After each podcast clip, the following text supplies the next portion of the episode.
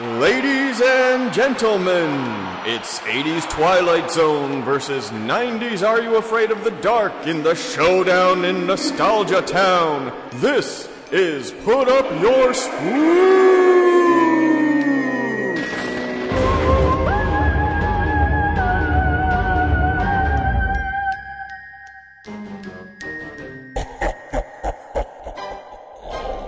This week's theme Dream Girls. AKA Ass from the Past. Sorry, ladies.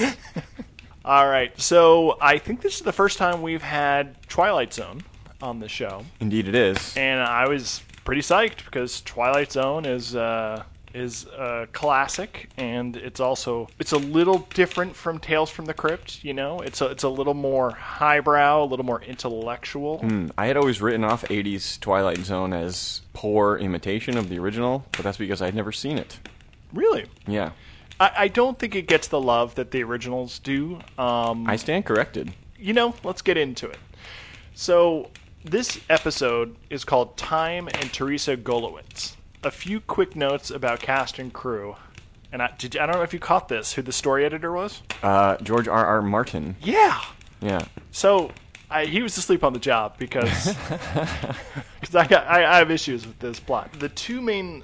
So, some of the other uh, notables in this episode um, the Prince, aka the Prince of Darkness, the Devil, is played by an actor named Gene Barry, uh, who some may know as Bat Masterson from the uh, westerns of the 50s and 60s. And uh, I was looking at Bat Masterson, and I just like this description of the show. Dressed up dandy, derby and cane, gambler and lawman roams the West, charming women and defending the unjustly accused. His primary weapon was his wit rather than his gun. Uh, the other lead was Paul Sand. Um, do you recognize him from anything, Ryan? I recognize him from lots of stuff, All right. like lots of bit roles. Uh, most importantly, Uh, it's probably something that I would know and love, seeing as you're saying it in such a leading manner. Teen Wolf 2. Oh, that's right, of course. Yeah. He was the coach in Teen, Teen Wolf, also. 2. Yeah. Um, But also, Rockne S. O'Bannon was a writer slash consulting producer on this, and he created TV's Farscape and seaQuest DSV. Yeah, I mean, there's a lot of talent involved. Uh, As Paul- you would say, a murderer's row. a Murderer's Row. Uh, Paul, uh, Paul Sand was also on Eerie, Indiana, Whoa. and ironically, he was on an episode of Quantum Leap. And uh, one more shout out to a young Gina Gershon. Oh, yeah. I saw that in the credits. I didn't recognize her. looking good as new money. So we start with uh, a guy, a guy named Bluestone, who is tickling the ivories in his uh, penthouse apartment. So uh, Mr. Bluestone is is banging away on the piano, uh, playing some incredible Broadway score, and uh, a suave and mysterious figure walks in, and uh, Bluestone is like, "Hey, who are you? What are you doing?" He's like, uh, "He's like, oh, don't mind me. I was just enjoying the music. It's a shame you're never gonna finish it." And Bluestone's like, "Why I oughta?" And then he looks down on the floor and sees his own dead body. And then he walks towards the dead body and ends up walking through the piano, ghost style. The mysterious stranger is like, "Yeah, my friends call me the Prince." And seeing as how you're dead, uh, I'm here to just kind of swoop in and try to offer you a favor so that when you go to the afterlife, maybe you'll come and visit us for a while. So I would say without skipping a beat, maybe even without blinking, Bluestone ig- accepts his death, accepts that the devil is there, and accepts that he's now on his way to the afterlife and he's making strange Faustian bargains. Well, I've looked better. It's that enlightenment you get upon your death. um, But real, like, we love a good turbo plot on this show, and goddamn, this thing is off to the races by like minute one. So the devil says, You're on your way to the top side, but we love your music on the below decks, not in hell, but below decks. So I'm going to do a favor for you. I'm going to offer you a gift if you'll come and visit uh, below decks every once in a while. all of time and space. I want to make it with Mary Ellen Cosgrove. his high school crush. And the devil's like, uh, you can go anywhere in the universe? And he's like, I'm going to crush that Cosgrove ass. So the devil's like, all right, fine. So, boom, he he quantum leaps He quantum leaps into his young boy self. uh, into his younger self, and it's a very specific night. It was the night of this senior year high school party, and he walks in, and he's approached by uh, young Gina Gershon, which is actually the devil. So he's standing. He's being a wallflower. He's standing there looking at his crush, Mary Ellen Cosgrove, and he actually has a really kind of profound, kind of mature reflection on his high school self and his, his high school crush. He sort of laments that in his mind he had built her up to be this like incredible sophisticated bombshell that he's been pining for all these years the one that got away and um, looking at her, you know, with the eyes of an adult, he sees that she's just a high school girl. You know, she's she's a pretty girl, but she's not this incredible, um, you know, vixen. Yeah. And he's kind of turned off by the whole thing. he says, oh, she's just a kid. Yeah, she's just a kid, and I- I'd feel like a child molester if I hooked up with her. And I was like, oh wow, all right. Yeah. And at this point, something wonderful could have happened in the story, but instead, Gina Gershon, aka the Prince of Darkness, says, Who's that over there? He's like, Oh, that's Teresa Golowitz. Mary Ellen always invites a couple plain girls to these parties to make herself look better. Yeah, you know, she was just like me, never knew what to say, never knew what to wear, just just a loser that nobody paid attention to. So the devil says, uh, "Do you remember what happened to Teresa Golowitz?" And he's like, "Uh, I think she married a dentist or something."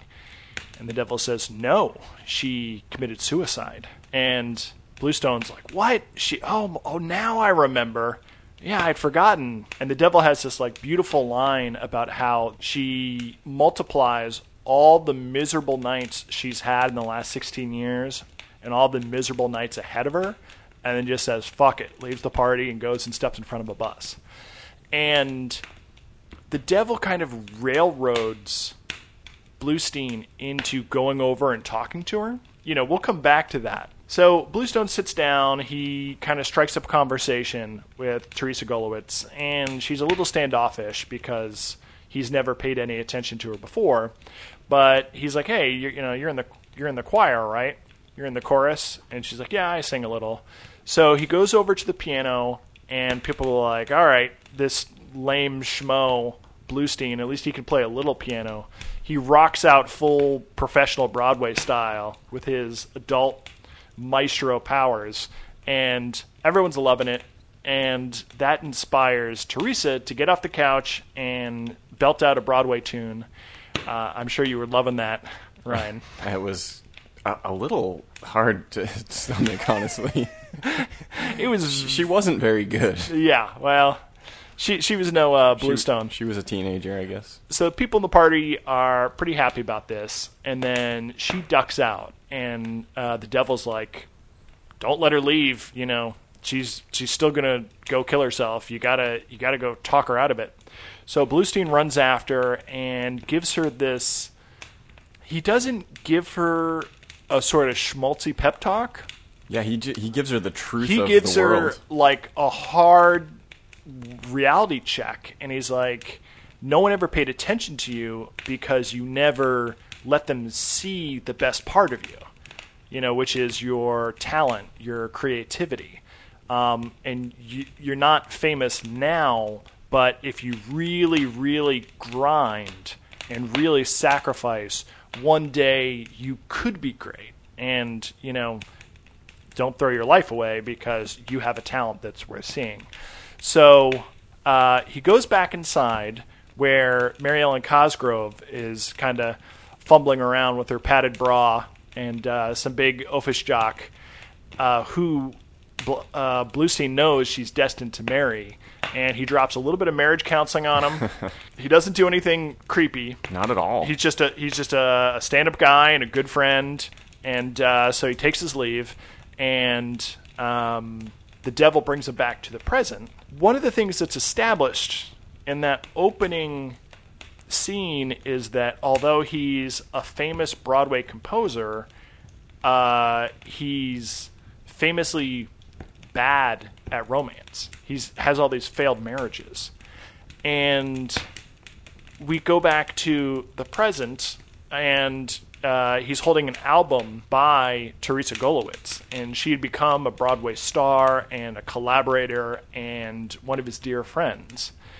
And I was like, huh, I, kind of thought they would have like hooked up or something. There would have been some romantic, um, but no. So Bluestein's like, all right, well, I'm ready to go to heaven, and the prince is like, well, about that. Um, the people topside, they don't really like us messing with the timelines, so you're going to hell. And I was like, oh shit, here's this Twilight Zone twist, you know, that I've been waiting for, this dark turn. And the devil's like, but it's just like Queens, New York. And Oh, he says he's gonna hide him in one of like the side. yeah, I'm side gonna, celestials I'm gonna hide you in one of the boroughs, and uh, I have an artist colony there, and you get to hang out there for a little while with John Wilkes Booth. with John Wilkes Booth, who wants to put on a play. Heaven will eventually calm down, and, and you can go back. All right, the end. You know, forgive me, but I, I'm I'm in the middle of like plotting a novel right now, and I've really been thinking a lot about structure and character choices, and uh, a lot of this came to me when I was sitting in a dentist chair today, getting my teeth cleaned. It's very painful. all whacked out on I, laugh gas. yeah. So I really liked how the mind of the adult Bluestein brought the compassion of his wiser adult self Yeah. to the teenager. Because we we always think like, oh, if only I knew now what I or if only I knew then what I know now, you know. Right. And, and instead, he sees the past for what it is Yeah. and uh, just innocent teenagers for their foibles. Uh, My problem is that the devil pushed him into doing the right thing. So we get a sense that Bluestein is, at his core, a, a very nice, compassionate person. But it is established when he looks at Teresa, he doesn't even remember that she committed suicide. Well, it was, you know, forty years in the past or something probably. it was in the past, but he would not have intervened had the devil not Yeah. just laid it, not only laid a guilt trip on him and explained exactly what was going to happen, but kind of forced his hand every step of the way. Sure. So we have the devil doing something good. All right, so that that's a little against type. Um, the devil's excuse is that he loves music. Because he's a fucking art lover He's an art lover. who cannot abide by the universe denying him the chance to s- get some new art. He's infinity years old. He's got to get every Although chance what's he gets. interesting is that he thinks it would be terrible to be deprived of the talent that Teresa Golowitz would become, but in base timeline, she dies at 16 when she's still kind of a shitty singer. maybe he's Well, got a she- really good yeah. ear for music. She was supposed to be an awesome singer in that scene. It just so happened that it Yeah. wasn't very good. but it's kind of weird that he's intervened this whole time travel soul swap knowing that he could prolong the life of this person who was going to die anyway Yeah, it how would he know that she would be such a great I mean, he ha- he has the power to shunt a ghost off to any space time, you know. He's probably running a lot of possibility. simulations yeah, he's running a lot of simulations. All right. He can see all possibilities. so fair enough the fact that he railroads bluestone into helping teresa undercuts the agency of bluestone I would say it's a gentle nudge more than a railroading. You know, I, when you go back and rewatch it, uh, it's it's very direct. It's very heavy-handed. Well, he he just wants to hear that fucking album. okay, fair, but it kind of makes everything wishy-washy. Yeah, but- which, but that's what I liked about it. for the Twilight Zone. 'Cause the Twilight Well- Zone is supposed to have that snapback twist, dark ending. The Twilight Zone doesn't always have a dark ending. It does have twists, but this episode did feel very Twilight Zoney to me. It felt it felt less like if it if it was an episode of some other anthology show that had been made in the 80s, it would have had like a dark seedy twist and Mm-hmm. it wouldn't have felt like Twilight Zone. It really felt like they were being true to Ah. the spirit of the original. So let me give you two ways to fix it. There's the nice happy version. if Bluestone had gone back in time to nail that chick and of his own free will said, you know what, instead of going after Ma- Mary Ellen Cosgrove, I remember that's Teresa. Yeah. Oh my God, this is the night she kills herself. I'm going to throw away my one chance to live my teenage dream to save Teresa That's fair. it would have been interesting. It would have been proactive, and it could have even been revealed twist that this was his final test Right. before he could go to heaven. well, I was thinking about that Was because to tempt him and then instead have him do a selfless act. Yeah, because the when he posed the the uh, opportunity to him, I was like, well, gee, what do you do? Do you take the selfish route, or do you go and explore the cosmos? And it turned out that what he did was the exact right decision because he saved someone's life. Mm-hmm. Like it, it turned out that the selfish decision was the selfless decision. Only because the devil forced his hand. Yeah. Wow. Because Yeah. all things being equal, he was laboring under the false memory that she'd she'd lived and married a dentist. Right. So he could have. So yeah, he could have All right, done so that, that's and then the he, and then he still could have said to the devil at the end, like, "Oh, you knew all along," blah blah blah. Because Right. at the end he does say, "You know, you knew all along. You put me exactly where you needed me," and Right. and the devil says, like, "Oh no, you you you know, you made a choice." Right. A, a choice that was set up and forced upon him. Well, so, but he didn't. The devil didn't say you can go anywhere in the universe in any time, or you could go nail this chick. uh, I He did make that decision on his the own. The devil knew that a 16-year-old Teresa Golowitz was going to be this great Broadway star, I think he also knew What Go- that what Bluestone Bluestone would say. One, you know, because he'd seen Bluestone masturbate, he'd seen his fantasies. It's true. He knew he was hankering for some Mary Ellen Cosgrove. Marilyn Cosgrove Spankerin. So that's the nice fix. That the twist is Yeah, that just one, all one simple test. little tweak. Yeah, one It's, simple. it's tweak. interesting that they don't get there. Yeah. Now let me tell you the sinister fix. The devil knows that Bluestone is a selfish jerk who wants to go back and nail Mary Ellen Cosgrove. And just like in the episode, he brings it back there, instead, guilts him into saving Teresa. And then they go back to present day, and he's like, Well, I'm all ready to go to heaven. Uh, but don't worry, I'll come back to hell every once in a while and play some of my awesome music. And the devil will be like, Oh, no, no, no, no. You can't get into heaven because we changed the timeline. They hate that. So you're going to hell now. And then Bluestone would be like, "Well, you're gonna put me in an artist colony to listen to my my music, right?" And the devil's like, "No, you're a hack. I don't like your music. I don't like your music at all. I wanted just to get your soul and get Teresa Golowitz's music. Hmm. That would have been like a perfect devil Yeah. twist, dude. That would have been awesome. Yeah, but that's like what every other devil story would would ha- that would have. You know, I, I really loved the the idea. This episode was very nice, and I love that. That that was a twist. Like it's an episode about the devil trying to harvest a soul, and it's very nice. And the devil is like a nice guy who's just really interested in art. But he doesn't harvest the soul, No, he's not interested in harvesting souls. right? He So just wants to listen so, to cool music. So the devil Because the kind devil of a is a ni- fallen angel. The devil is a nice guy. The devil's not there to do anything with souls, and the devil goes into a situation where free will could tell a story with character and instead just forces the character into doing what he wants. But the twist is the guy has to go to hell, but it's not that bad. Uh, there, there's no consequences. There's no stakes. yeah, wishy washy. that's fine. It's I'm- not Twilight. Zone I was fine with it. It was well performed, sweetly written, a lot of good lines, but the plot was all George R. R. Martin. I I feel like I feel like he could have nipped Well, that's why it. he never made any waves in television. Why he had to switch to books.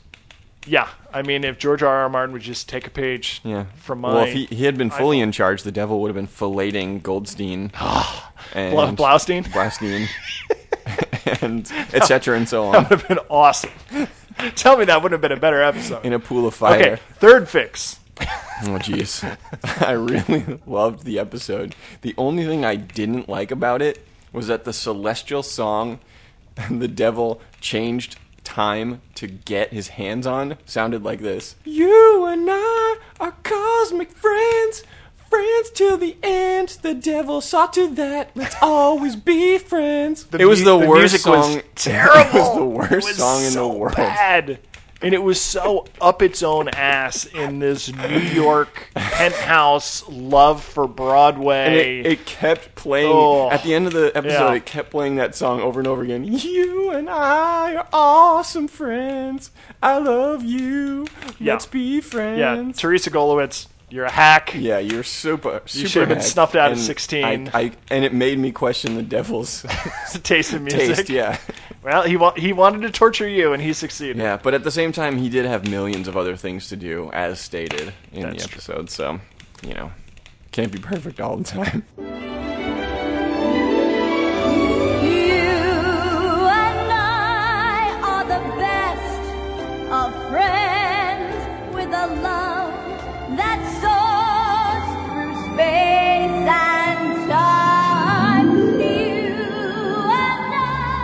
Next on the docket, Are You Afraid of the Dark? The Tale of the Dream Girl. I always say this, but it's one of my favorites. I think it's arguably the best episode when you factor in writing, acting, Hairstyle. everything. Johnny and Erica are super close brother and sister. They both work at the bowling alley where Erica is a waiter and Johnny is the mechanic. They finish their shift one night and Johnny finds a mysterious girl's ring in his locker, like a school ring, and he puts it on and it gets stuck on his finger. He tries to get it off, but he can't get it off. And uh, him and his, him and Erica are hanging out watching TV, and their mom comes in and says, "Erica, you got to go to bed. It's really late." And she's you know much younger than Johnny, so she goes off to bed. Uh, Johnny stays up to watch the tube, uh, but he falls asleep and he has a dream about a beautiful woman in a Letterman jacket, and it really kind of shakes him. And the next day, the bowling alley boss is super psyched.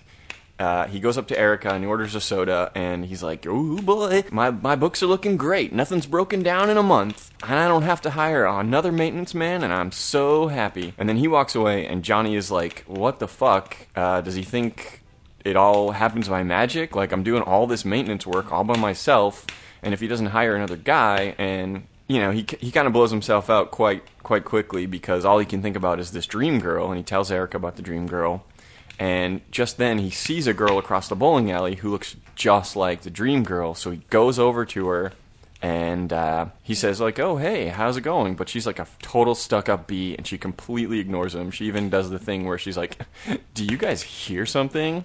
Uh, must be the wind." And then they walk away. And they're all like laughing Yeah, snidely. they just suck. They're like the mean girls. So Johnny's bummed about that because you know he's a handsome he's a handsome young man. and, and I will say that the the girl that he went he approached, you know, it isn't the girl from his dreams. It is not the girl from his dreams. Like it's a girl in a high school letter jacket. She's a seven. The girl from his dreams is an eleven. I'm just saying they're not literally the same person. Not literally the same Yeah. person. So towards the end of the day, Johnny goes to his locker, but it is empty, and he's like, "What the fuck?" But before he can really investigate, Donna, the dream girl, appears on the other side of the bowling alley. So he chases her down. He can't find her. He, she's like appearing and disappearing all over the place. The bowling pins are getting crashed left and right. All these sounds are kind of closing in on Johnny. He's starting to have kind of a nervous breakdown, and he hears like, you know, whistling and shouting, and he hears a girl scream, and he he like screams and clutches his ears, and then all the sound stops, and he's breathing heavy, and then you know, and he realizes that it was just a girl who who split a six nine or something. who, who got a good score. Uh, so at home, they're you know kind of just hanging out again, and the mom drops a letter. So Johnny goes to pick it up, and it's from Donna, and she asks him to meet her at the Bolorama after closing. So he's weirded out, but she's really beautiful. So he gets to the bowling alley. He's all dressed up in his best '90s baggy button down, and His, his satiny shirt. yeah. And when he gets there, there's a ton of people there, and they're all these kind of timeless 50s and 40s and 30s style people. And there's like 50s music playing on the jukebox. A sassy 50s waitress is like wiping down the bar. And uh, he's like, well, What are you guys all doing here? This place is closed. And uh, the sassy waitress is like, "Nah, we're the night shift. And uh, she's like, Hey, here's your favorite dessert apple pie a la mode with a two cola chaser. And he's like, Well, how did you know? And she says, We know. We know. So he's waiting and waiting and waiting for Donna to show up. She doesn't show up, but every time he looks at the clock, it's 12 midnight. He finishes dessert. He's about to leave because she's totally stood him up. And he looks at the clock, and it's still 12 midnight. He's and like, just oh, then, one more thing I gotta fix in this dump. yeah. And then Donna is there, and uh, he's like, "Whoa, I didn't think you would show." And she's like, "Well, I would never, I would never keep you waiting, Johnny. You're wearing my ring." So they dance, and it's kind of like romantic, spooky music, kind of sad, melancholy, and um, The soda jerk is loving the it. The soda jerk is very, very pleased. Um, so they're dancing, and he says, you know, he asks her how she knows him, and she's like, well, what do you mean? And uh, you know, she says, I-, I want you to come with me, and he he's like, what the fuck? What are you talking about? And just then the clock chimes, and it's too late, and Donna disappears, and everyone is gone. Johnny's all alone. Uh, so he goes home, and he's like, Erica, this is crazy. I, I, I, I saw her. She was there. We were dancing. There was 50 people. Pie a la mode. And Erica says, "Is this the girl?" And she holds up an obituary, and it's the girl. It's Donna, and she is dead. Her and her boyfriend were driving. Their car stalled on some train tracks. She forgot her school ring. She went back to get it, but it was too late, and the train killed her and her boyfriend. So Johnny's like, "Shit, I got to get this fucking ring off." So he's like trying to grease it off, and in the bowling alley the next day, and uh, Donna sh- pops up. She's behind him, and he's like, I don't want your ring. Leave me alone. And then Erica comes in, Johnny's little sister, and Donna disappears. Erica didn't see her. You know, it just, I don't know. It's all building. Johnny's getting more and more freaked out. So they're at home again, and, uh, you know, Erica's doing her homework. Johnny's just, like, panicking and pacing. And uh, the phone rings, and, it's, and Erica answers, and it's Donna. So Erica actually knows now there's a person called Donna. She hears her voice. She gives it to to Johnny, but before Donna even says anything, Johnny's like, "Leave me alone. I don't want to. I don't. I don't like you. Get you know, you're freaking me out. Whatever." And uh, she says, "Oh, I'm sorry. I-, I won't bother you anymore." And the ring falls off his finger. He knows that this is not a normal thing, so he's he's still kind of infatuated in a weird way. And he says, "I gotta figure this out, and I gotta." I gotta, I gotta get to the bottom of this, and I yeah, know his sister says, you know, she's a ghost and she's connected to you somehow. And he's like, oh, well, well, then maybe I need to give her this ring. I need to give her her ring back, right? And he says, uh, you know, I have a good idea about where she'll be. So, cut to, they're in the cemetery, they're searching around. I thought for sure he was going to go to the bowling alley. Go to the bowling alley. Because that's the, The only place, place we've where, seen her, aside from like Except spooking can out of the TV. Yeah, she can send letters and she can make phone Make calls. Make phone calls, yeah. Uh, so they go to the graveyard, and he literally trips over Donna's grave. And Erica comes over, and she says, "Like, are you, you know, do you really think it's a coincidence that you just happen to find this grave?" And she shows him the rest of the obituary. She unfolds the newspaper, and it turns out. Johnny was the boyfriend whose car stalled on the tracks. He's been a ghost this whole time. He just didn't remember any of it and everyone the mom the bowling alley boss the other girl they haven't been ignoring him. They literally couldn't see him. Erica's like well it's okay. Now you know. We can just be happy and go on living. And uh, donna appears and johnny says i don't think i can stay. Um, so he gives erica donna's ring and then he follows donna off into eternity. And that's the end of the episode. And i I just got a little choked up talking about it. I I genuinely get choked up every time I watch this episode. Goodbye, Johnny. I love you. Are You Afraid of the Dark is something we rip on a lot for having really bad acting and like nonsensical plots. This episode had some of the best acting, certainly the best child acting. Like Erica was so good. Erica kind of had to do the heavy lifting. She really did. Um, a lot of Johnny tears. was very good, although too pretty. Um, and his hair was, uh, his hair was a, a little unforgivably 90s. awful. um, but uh, yeah, probably the tightest script I've seen so, so far. So good. And this episode came out a, almost a full five years before The Sixth Sense. Yep. Now look, the "you were dead the whole time" trope was not a new thing even then. I mean, the prom queen ghost story, like you meet the girl at the graveyard and she's dead the whole time. So you know, but still, the Cracked.com did a whole article about how Are You Afraid of the Dark beat M Night Shyamalan to The Sixth Sense. That's And- funny because I was I was thinking about uh, you know uh, just to fast forward a little the what the factor, and I was like, well, it was pretty obvious to me from the beginning that he was dead all along. Mm, I was gonna, But I was like, wait a minute. I was like, because we've all seen Sixth Sense, and then I looked up the release dates. I was like, oh shit, this Yeah. came out five years before Sixth five Sense. years before Sixth Sense, and someone asked M Night Shyamalan about it, and he was like, "Oh, interesting. Yeah, I, I don't know. I never saw it, but I don't know." And then he turned into a crow and flew away. Uh, so I really, when you sent me a summary of the episode, I asked you, "Oh, did you read the whole summary?" I hope not. And just by saying that, it kind of tips like my hand because you're like, "Oh, there's a twist. Okay, what is it going to be? Oh, obviously he's dead Uh, the whole time." no, I expect there to be something uh, supernatural Right. in every episode. I would I just skimmed the first few lines looking for something to find a matching episode with. But yeah, I, you know, I don't remember the first time I saw this episode, so I don't remember if Probably in the 90s, I hope. It was definitely in the 90s, All right. and I was, you know, single digits, so I'm sure I didn't know that Johnny was dead the whole time. Mind blown. Yeah, certainly. Mind blown. Um, And if you happen to be listening to this and haven't seen the episode, don't listen to this. yeah. Have the devil Don't take you yeah, back go back in time. in time to before you listen Yeah. to this podcast. That would be my one wish. Mortals. It's always the same, isn't it? So, um, in the wraparound, the Midnight Society, we have two Kiki and the kid who are arm wrestling. Yeah, it didn't. Terrible arm wrestling technique.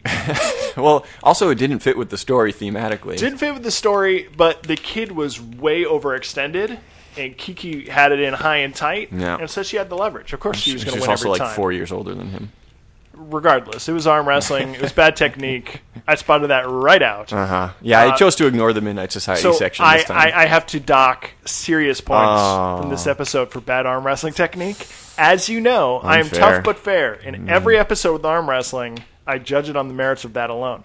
so um, I love that uh, the ghost could send letters and yeah, use the phone. and use the phone. that was very funny.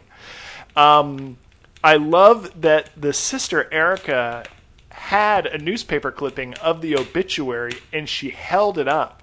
Later, only later to reveal when she unfolded it that it was also his obituary. yeah. How many uh, TV episodes could be undone by someone who's deftly folded a headline or newspaper clipping? if someone is a bit, let me see that, and unfolded it, like, ah, it's my obituary too. Like, oh, I wasn't going to reveal that until the end of the third Well, act. you know, she probably knew of the obituary, obviously, and like it's possible once he started seeing Donna, she went and grabbed it. And but she but she was happy to have her brother back because everyone was, was so right. It's just funny that had she dropped the obituary or if he had right. taken it, Yeah. he could have unfolded it and, and revealed the surprise. he was just thinking with like a ghost dick at that point. If she wanted to be real careful, she would have like torn it apart, cut it in Yeah. half or something. That Anyway. probably would have been smarter. Although she also was very smart and uh, and mature, so she probably knew she was going to have to let him go at some point and tell him the truth. So about that, you know, once you you cotton to the fact that her brother is a ghost, she's the only one that can see him, um, and she's sort of uh, prompting him to follow this ghost girl Donna and, and see where it leads and, and explore it and go after her and not to let her go.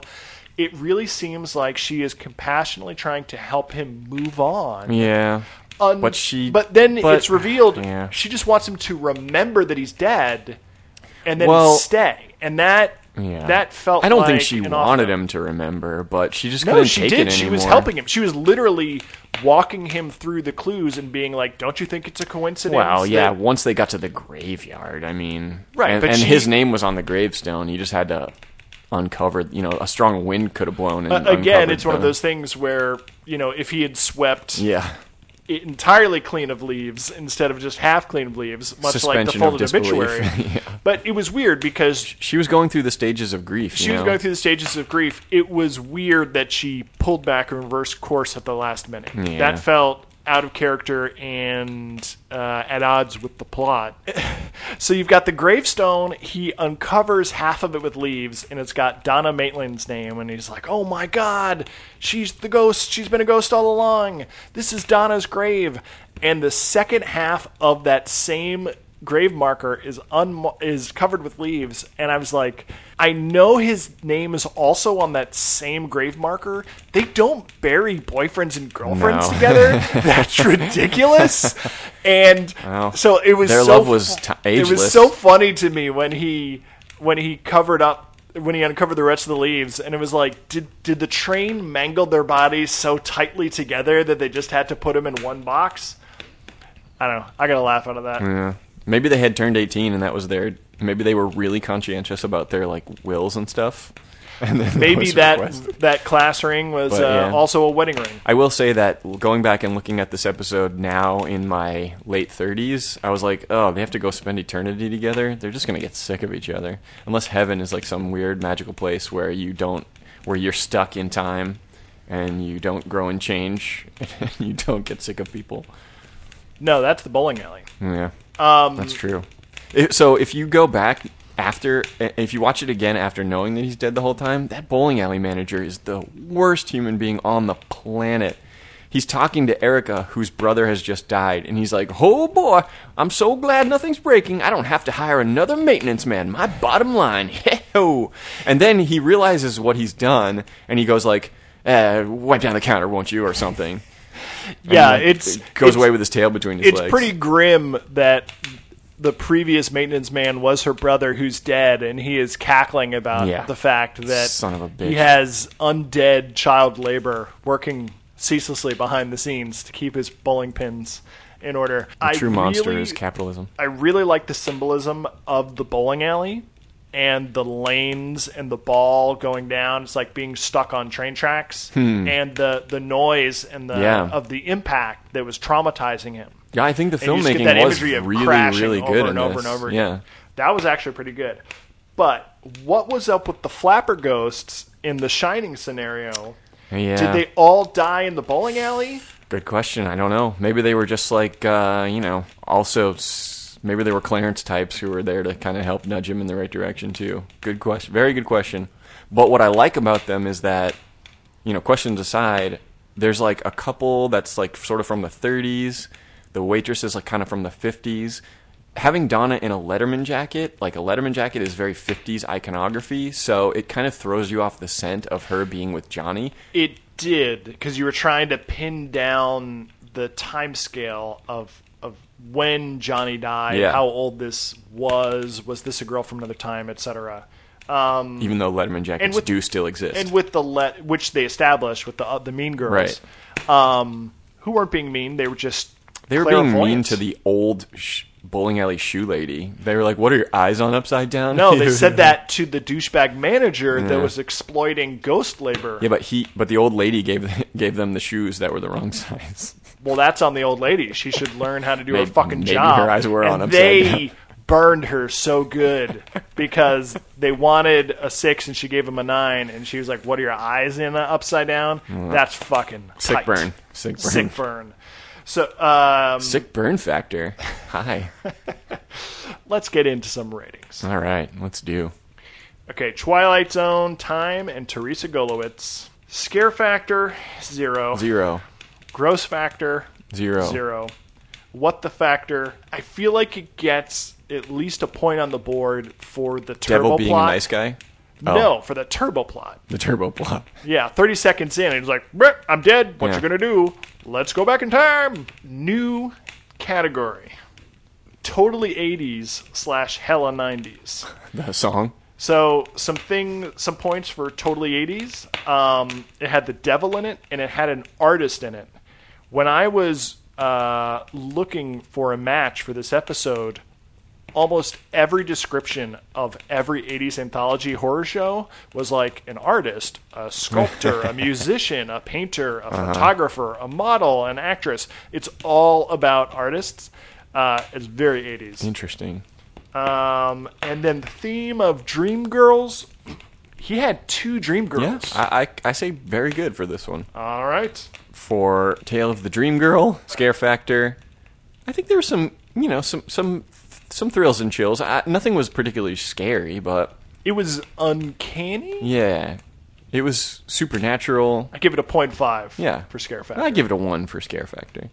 All right, gross factor. Gross factor zero. Zero. Although that scene with him lubing up his Yeah. uh, finger, Finger uh, lube. that was pretty upsetting. little gross. Okay, what, Ha! what the factor? Eking out some gross points. What the factor? Um, if you've never seen Sixth Sense and it's still 1991, maybe it's a little bit of a what the factor. I, I'd say high. What the High factor? what the factor. for that twist ending. Okay, hella nineties. Oh, hella 90s. Blue satiny, over, blue satiny baggy shirt and haircut. The end. Yeah, it's pretty nineties. Uh, theme of ass from the past. Theme of Ass from the Past can't be higher. Are you afraid of the dark? Takes the takes the belt. Once again, the fix is in. This is uh, Ryan suggests I his did suggest this favorite one. episodes and we matched of it. all Yeah. time, and then I scramble to find some random thing to match it, and then he's like, "No, no, no, no, none of those. find something else. Dig deeper." So I feel like we've got two similar questions posed. So in Tale of the Dream Girl, we kind of see that uh, you may end up not only haunting a place, but also working there. Oh yeah. So if you had to haunt a place and also work there, what would it be? Hmm. Disneyland? Oh, that's really good. Because it's always changing. I've always wanted to go into the mummy ride at night when nobody else is there. It's pretty neat down there. That's a very good answer. I, I would say it would have to be something, for me, it would have to be something with a lot of variety, like an evolving theme park or a movie theater where you could constantly Ooh, yeah. watch movies at least. That'd be a good one too, except at the state of movies nowadays. But I mean, you'd be watching in- Transformers. in a, in a hundred and years from now, you Yeah. know, who knows how good they'll be. they'll all be torn down. They'll all be Nordstroms, which are out of business. In a hundred years, all movie theaters will be Out of business defunct Nordstroms. Nordstroms. Yes. Wow. All right, then let's uh, mail that to the uh, Psychic Network. That's a prediction we're going to want to uncork in a couple years. The much bigger question is what the Twilight Zone poses to us. Oh boy, what, what, what play? If you had your choice, if you had your druthers, where in all of time and space would you go? Now, and what are the consequences? I mean, the the Silver Surfer in me wants to explore the galaxy, hmm. but the savior complex in me wants to go back and maybe try and stop some car accidents. I don't know what to do. I don't know what's the correct answer because I thought the correct answer was see the cosmos, but the correct answer turned out to be go back with the intention of boning your old high school crush. It's a Gordian knot. All right, well, let's engage with the question if the devil said you can go anywhere, all in space and time. Disneyland? Oh,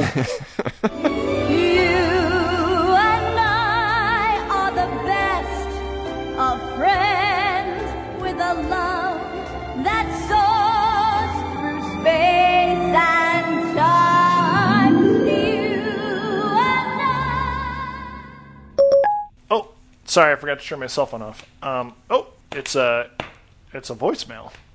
It's from Drew. But, but, but, but, we haven't seen Drew in ages. Ryan, Jeff, come with me. Come with me. Rerun for your lives. Wait, I'm going to go with him.